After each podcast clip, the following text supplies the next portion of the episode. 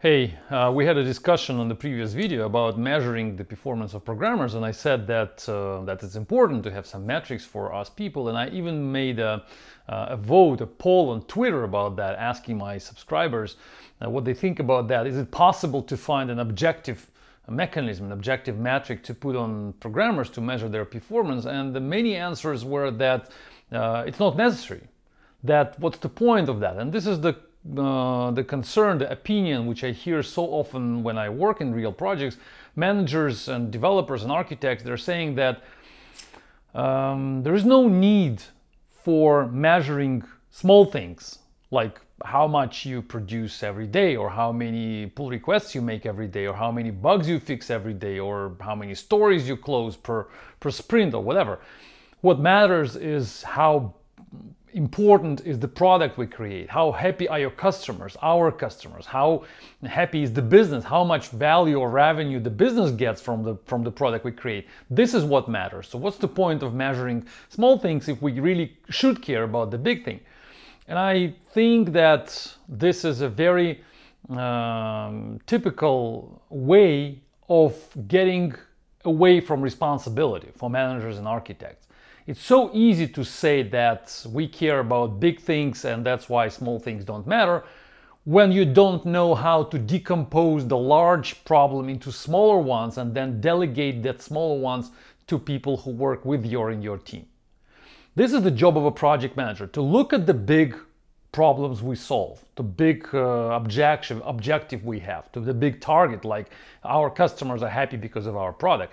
And then the job of a project manager to, is to break it down into smaller elements and then and then let people work on smaller pieces. And when people work on smaller pieces, we should care about their performance. We should know how fast they move forward or how they compete with each other by, by numbers or metrics.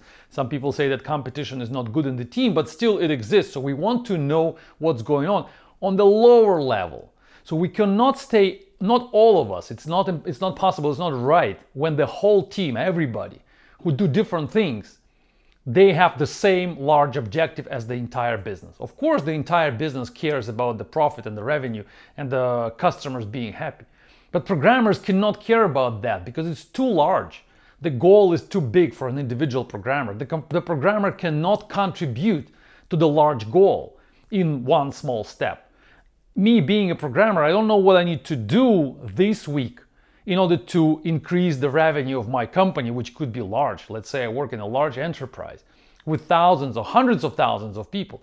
So, what do I do tomorrow in order to increase the revenue of the company? Nothing. It's not possible. It's, it's impossible to draw a line to connect my work, my, my daily work, with the large objective of the company. So the manager who is telling you that we all work for the for the product and what's important is that the product is uh, being used and is valuable, the manager is just incompetent. That's what you deal with. So you work with the manager who is not competent enough to do the work of a manager breaking down larger objectives to smaller ones and then delegating you to them.